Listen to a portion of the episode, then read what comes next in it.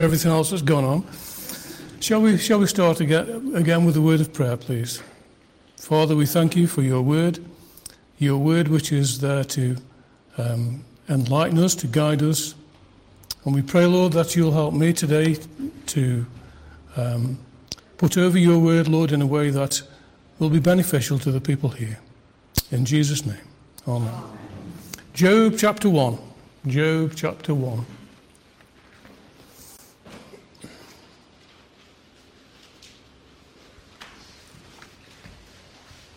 There was a man in the land of Uz whose name was Job, and that man was perfect and upright, and one that feared God and eschewed evil. And there were born unto him seven sons and three daughters. His substance also was seven thousand sheep and three thousand camels, five hundred yoke of oxen, five hundred she asses, and a very great household. So that this man was the greatest of all the men in the east, and his sons went and feasted in their houses, every one his day, and sent and called for their three sisters to eat and to drink with them. And so it was when the days of their feasting were gone about that Job sent and sanctified them, rose up early in the morning and offered burnt offerings according to the number of them all. For Job said, It may be that my sons have sinned and cursed God in their hearts. Thus did Job continually. Now there was a day when the sons of God came to present themselves before the Lord and Satan came also among them. We're reading a lot about Satan today, aren't we?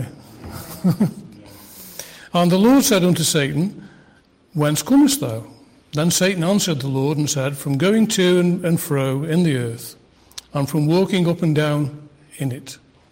And the Lord said unto Satan, Hast thou considered my servant Job? There is none like him in the earth, a perfect and an upright man, one that feareth God and escheweth evil. Then Satan answered the Lord and said, Doth Job fear God for naught?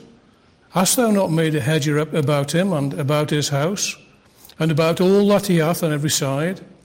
Thou hast blessed the works of his hands, and his, substance has increased in the land. But put forth, forth thine hand now, and touch all that he hath, and he'll curse thee to thy face. And the Lord said unto Satan, Behold, all that he hath is in thy power, only unto upon himself put no Put not forth thine hand. So Satan went forth from the presence of the Lord. Well, we're all familiar with the story of Job. And some of us very familiar, as David pointed out in the Bible reading group recently, that he's taught through the entire book in his time at this church. And even though we don't know for sure when Job lived, although it was probably about around the time of Abraham, or even sooner, what we do know from the context of the passage is that God dealt with people in those days under what seemed like some sort of conditional covenant similar to the one that he made with Israel. Or simply put, in, in Job's day, everyone, including Satan, knew that God was rewarding godly living and godly behaviour with wealth and good health, as we heard from the passage that we read. And that's why his three friends accused him in so many words of some sort of sin that he must have committed for the loss of his family, his wealth, and finally his health, that we're all familiar with if we've read the book of Job. Except in Job's case, we know that something else was going on, don't we? That the loss of all his worldly goods, with the exception of his wife, was in fact a test from the Lord instigated by Satan himself. Satan, because of God's hedge of protection around Job, had to ask the Lord's permission to touch his life. And questions have been asked of pastors and teachers during this pandemic if it's from Satan? Does he have to ask the Lord's permission today in order to attack believers in the same way that he did with Job? And there's no doubt there's been much suffering during this pandemic. People have lost their lives in many cases, or their loved ones, or their income, or their savings. And much more as we've seen many businesses come to a grinding halt under government restrictions. We've already mentioned the conditional covenant that the Lord made with Israel so let's have a look at it. Turn to Leviticus chapter 26. Leviticus chapter 26.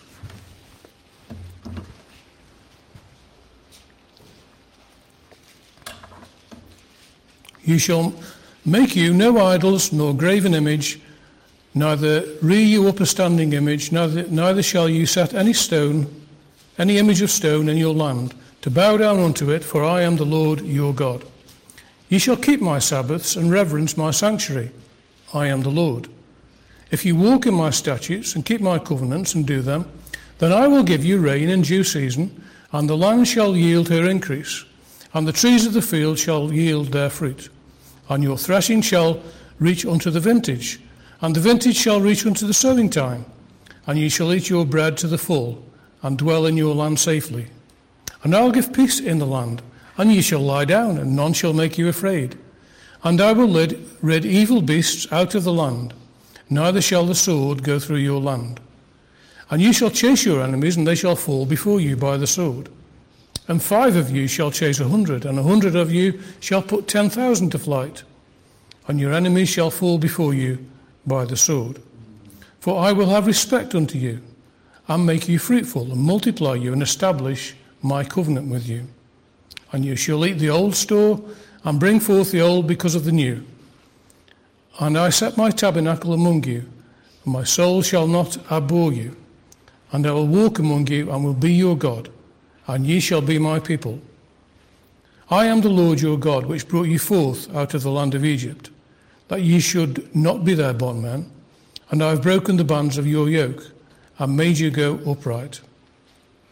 And so we see that if Israel worshipped and obeyed the Lord, if they put their trust in him for all things, that he would put a hedge of protection around them too, in the same way as he seemed to have done with Job.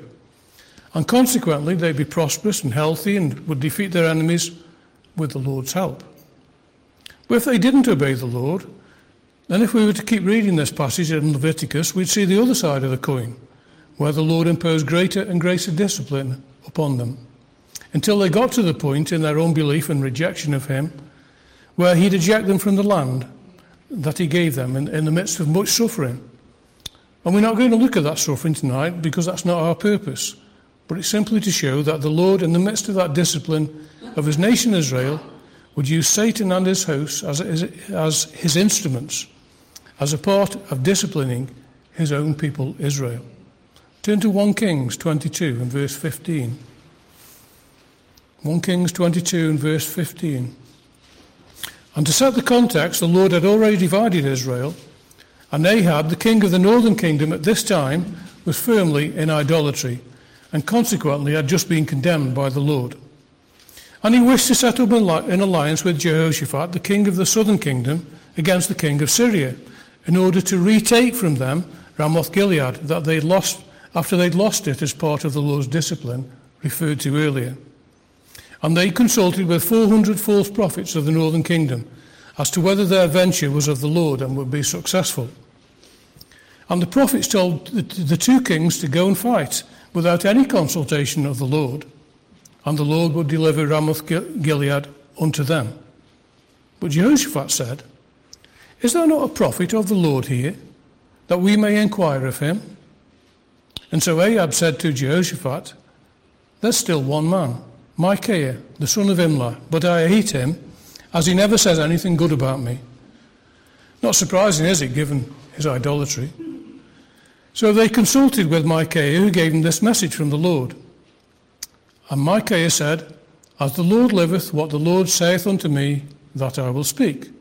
So he came to the king, verse 15, and the, Lord, and the king said unto him, Micaiah, shall we go against Ramoth Gilead to battle, or shall we forbear? And he answered them, possibly in a sarcastic way, and maybe to reflect the, uh, what the other prophets had said, although we can't deduce that from the text Go and prosper, for the Lord shall deliver it into the hand of the king. But the king got it, didn't he? He heard Micaiah's tone. And the king said unto him, How many times shall I adjure thee that thou tell me nothing but that which is true in the name of the Lord? And Micaiah said, I saw all Israel scattered upon the hills as sheep that have not a shepherd. And the Lord said, These have no master. Let them return every man to his house in peace. And the king of Israel said unto Jehoshaphat, Did I not tell thee that he would prophesy no good concerning me, but evil? And Micaiah said, Hear thou therefore the word of the Lord, Jehoshaphat. Sorry, Ahab.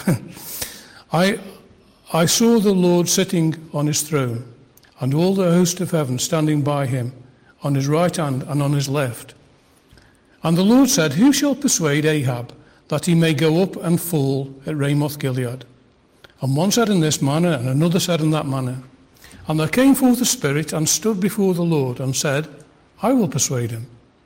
And the Lord said unto him, Wherewith? Or how will you persuade him? And he said, I'll go forth and I'll be a lying spirit in the mouth of all his prophets. And he said, Thou shalt persuade him and prevail also. So go forth and do so. Now therefore, behold, the Lord hath put a lying spirit in the mouth of all these thy prophets, and the Lord hath spoken evil concerning thee. And so we see that in the days of Israel, the Lord used Satan and his host, in this case a lying spirit, as a part of his discipline of his people Israel. And as we know, Ahab was, ki- was killed in the ensuing battle. He ignored the word of the Lord, as he'd done on many occasions previously. We see it again in 1 Chronicles chapter 21, where Satan moved King David to set up a census of Israel without consulting the Lord and on his own impulse. And Satan stood up against Israel, provoked David to number Israel. He influenced a man of God to go against what the Lord had clearly taught. Verse 2, and David said to Joab and, and to the rulers of the people, Go number Israel from Beersheba even to Dan and bring the number of them to me, that I may know it. He wanted to see out of his own pride just how strong Israel was. He'd forgotten the many battles that Israel and he himself had fought, where it was the Lord who gave the victory. And again, Satan was used of the Lord to discipline his own people. And on this occasion, 70,000 men were taken from Israel. Again, we have to remember that Israel was under the Mosaic covenant a conditional covenant that they as a nation willing, willingly made with the Lord. Physical blessings for obedience and reliance upon Him, as opposed to increased discipline on the nation for disobedience, idolatry, and self sufficiency. And the Lord would use Satan and his hosts as instrumental in his punishment of the nation and of individuals too, as we've seen. Because Satan loves nothing better than to see individuals particularly believers and even nations, fall just as he fell. And it seems he's even willing to help the Lord in the process because, because of the same sin that he fell with in the first place that of pride. That great sin that we all have a measure of to some degree as a part of our fallen nature.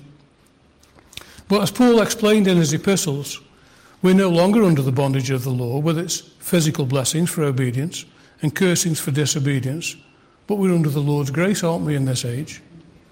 As Paul said in Romans 6 14 and 15, if you'll turn there. Romans 6 14 and 15.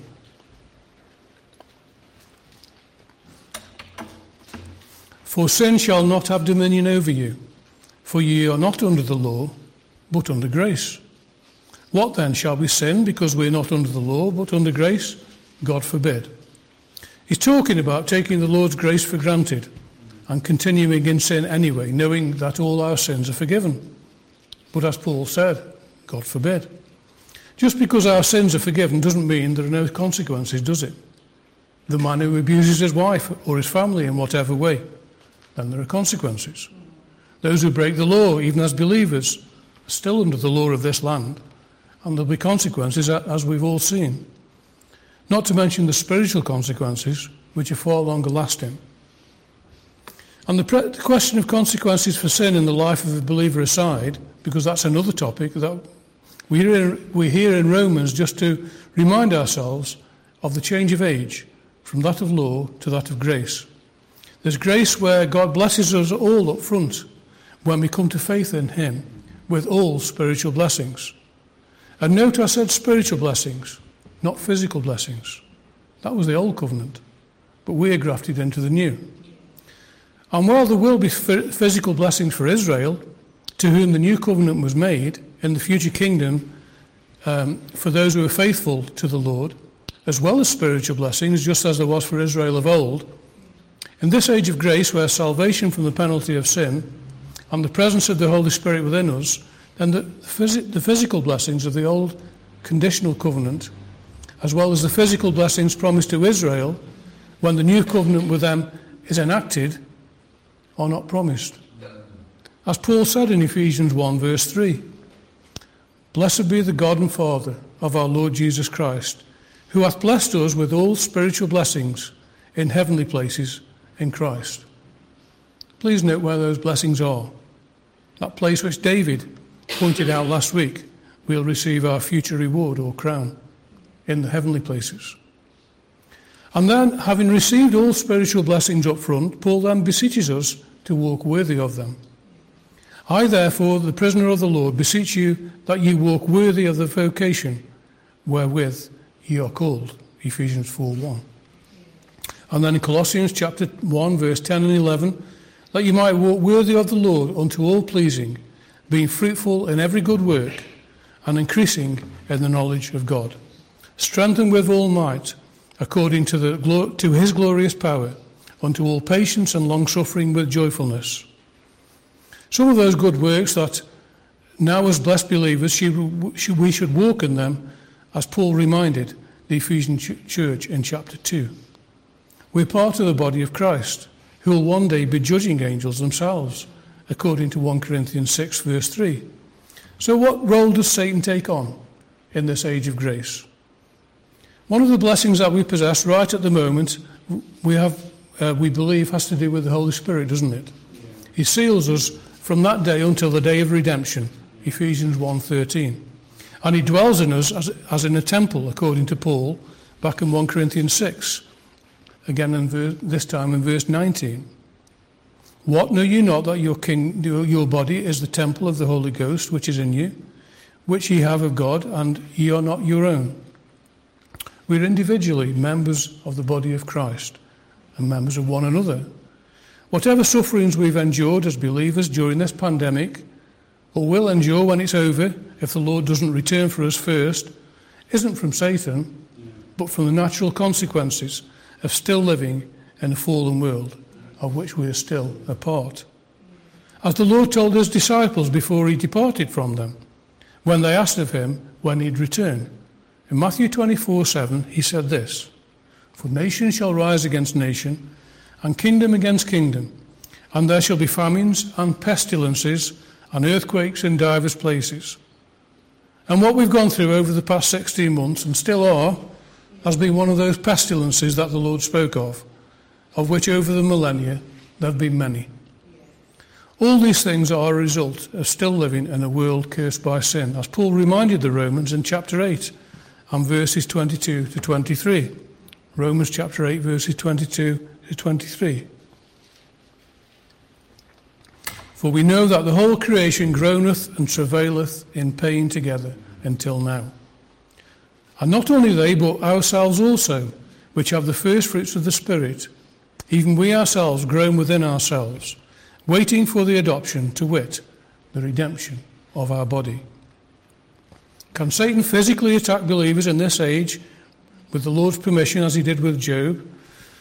Well, the book of Revelation aside, where the church isn't, isn't present but in heaven, and he obviously does attack believers then, as the final fling of anti Semitism takes place under the Antichrist, in which Satan will once again attempt for the last time to wipe out the Jewish people in order to prevent the Lord fulfilling the new covenant with them.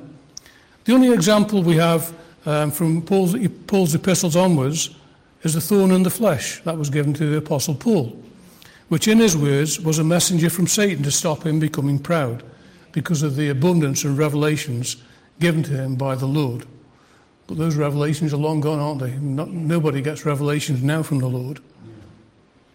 One example in the Old, Testament, that of Job, and one in the New. And what, but what can he do? Well, what he does is to influence believers, just as he did with King Ahab and King David. As Paul said in Ephesians 2 and from verse 10, finally, my brethren, be strong in the Lord and in the power of his might. Put on the whole armour of God, that ye may be able to stand against the wiles of the devil. For we wrestle not against flesh and blood, but against principalities, against powers, against the rulers of darkness of this world, against spiritual wickedness in high places. Wherefore take unto you, unto you the whole armour of God, that ye may be, may be able to withstand in the evil day, and having done all, to stand. Stand therefore, having your loins girt about with truth, and having on the breastplate of righteousness, and your feet shod with the preparation of the gospel of peace. After all, taking the shield of faith, wherewith ye shall be able to quench all the fiery darts of the wicked, and take the helmet of salvation and the sword of the Spirit, which is the word of God. The word of God. Praying always with all prayer and supplication in the Spirit, and watching thereunto with all perseverance and supplication for all saints. As Paul teaches, our battle is a spiritual one, isn't it? Not a physical one. At the Bible conference at Derby the other week, the subject matter of the conference was our blessed hope. That one day we're going to exchange this body of flesh that we now live in, with all of its aches and pains, its disease and suffering, for the one that the Lord will give to us on that day. And the point one of the speakers at the conference made was Satan is robbing the church of the blessed hope. And that made me think. He's been robbing the church of that blessed hope that we speak and sing of so often in this church right since the start. As Peter reminded his readers in 2 Peter 3, knowing this first, that there shall come forth in the last days scoffers walking after their own lusts, and saying, Where is the promise of his coming? For since the fathers fell asleep, all things continue as they were from the beginning of the creation. For this they willingly are ignorant of, that by the word of God the heavens were of old, and the earth standing out of the water and in the water. So, how does he do it? What does the Bible teach us about Satan's role in this church age? Well, we've already read the passage from Ephesians. We are no longer under the old covenant with physical blessings for obedience. And as we've heard, all spiritual blessings have already been given to us up front when we, when we first trusted in the Lord as our Saviour. Turn to 2 Corinthians chapter 11. 2 Corinthians chapter 11 and verse 13. And to set the background from, from chapter 10, verse 7, up to chapter 11, verse 15, Paul be, Paul's been confronting false apostles. Those who taught another gospel other than the true gospel of salvation through faith in Christ alone for their salvation, without the addition of any works. And while Paul had parried the accusations of his opponents at previous points in the letter, they hadn't been the direct fo- focal point of um, focal point of his address up until now, but they were in this passage here. So, who were these false teachers? Well, chapter 11, 22, apparently they were Jews. Are they Hebrews? So am I. Are they Israelites? So am I. Are they the seed of Abraham? So am I. We don't know where they came from, but we do know that they believe themselves to be apostles of Christ. As Paul said in verse 23, are they ministers of Christ? And it was a claim that Paul would reject. Because in verse 13 we read, For such are false apostles, deceitful workers, transforming themselves into the apostles of Christ. These false apostles even brought letters of recommendation. In chapter 3, verse 1, we read, Do we begin again to commend ourselves? Or need we, as some others, epistles of commendation to you, or letters of recommendation from you? They indulged in self recommendation. For, for not he that commendeth himself is approved, but whom the Lord commendeth. Chapter 10, verse 18. And one of the things that commended them more to the Corinthian church, much like the modern day church and the way of the world, is that they were more fluent in their speech than Paul was. For though I be rude in speech, yet not in knowledge, verse 6. It's well known that Paul had a speech impediment of some sort in which, which in the eyes of some of them made their message, that, that of the false prophets, or false apostles, sorry, more acceptable than his. Is it like that in the modern church? Well, you know it is, don't you? Dr. William Shedd, who lived in the 1800s, said this It's a dark day for a church, and it betokens great spiritual decline when people cease to be content with thoughtful, devout, and scriptural teaching and clamour for celebrated preachers. The demand will create the supply, and the church will be filled with charlatans. In Paul's day, it was a false gospel they, that they presented. a gospel that added conformity to the law of Moses, to faith in order to be saved. Which takes us back to our question what does the Bible teach, teach us about Satan's role in this age, in this church age? And it's answered here in verses 13 and 14. For such are false apostles, deceitful workers, transforming themselves into the apostles of Christ. And no marvel, we shouldn't be surprised, should we? For Satan himself is transformed into an angel of light. He and his followers set themselves up as ministers of righteousness, or they influence those whose first priority isn't to teach the word in a thoughtful, devout, and scriptural way, as Mr. Shedd put it.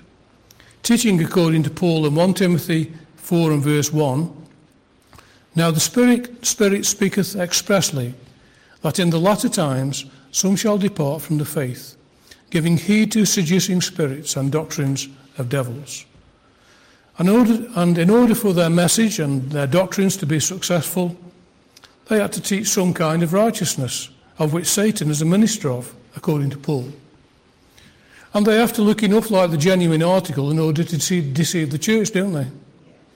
If their message varied too much from the message that Paul brought to the church, that salvation could be found through faith in Jesus Christ and in Him alone, then few in the church would have followed them and they added works to faith, so that the assurance that the Lord grants to his people is gone. More recently, John MacArthur said this We cannot simply flow with the current age. We cannot elevate love while downplaying truth. We cannot promote unity by depressing, repressing sound doctrine. We cannot learn to be discerning by making an idol out of tolerance. By adopting those attitudes, the church has opened her gates to all of Satan's Trojan horses. And the body of Christ becomes diluted and ineffective, and the gospel is rejected in favour of conformity with the world. And we see that, don't we, in the, in the current um, mainline church. As we know, down through the ages, the name of Christ and the word of God has been twisted to mean all sorts of different things, hasn't it? There were those in the early church who claimed that Jesus was not fully God, such as the Arian heresy from which spring our modern day Jehovah's Witnesses movement, leading to the conclusion that a sacrifice isn't sufficient for us and that we have to add our own works to have any chance to be saved, and then it's not guaranteed. And incidentally, if you want to know how they now expect you to pay, they now expect you to pay your own postage for their material. Um, as Carol found out the other day, we had, a, we had um, a card through the post, and it was addressed to the occupants of our address. And she said to me, she said, have you ordered anything, Paul? I said, no. Have you ordered anything? No. This must be from the council then. So she put three stamps on it and went up to the, up to the post office and, and posted it, sorry. Anyway, what happened the next day? The same card came back with the three stamps on it that she'd put on it. So she went storming up to the post office up at Butt Lane and confronted them because, after all, they should have sent the letter by now, shouldn't they? And what was it? It was a letter from a lady at the Kingdom Hall down in, Chel- in Chel- uh, Chell Heath Road inviting us to a, um, their online conference. How to make friends and influence people, eh? we had others who taught that God didn't really come in the flesh or, or others that the Spirit of Jesus departed from him before he was crucified, all taken away from the sufficiency of the Lord's sacrifice for us there on the cross. We've got some in the modern day churches of various denominations who teach that since Israel rejected the kingdom and then we're now in the kingdom. And now I've lost my place. so you'll have to bear with me a second.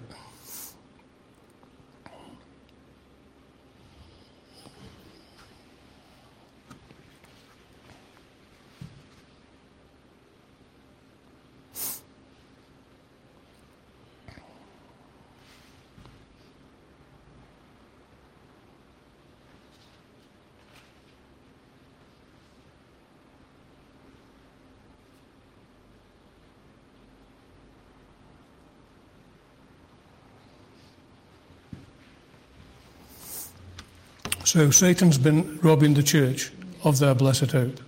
And he's been doing it right from the outset.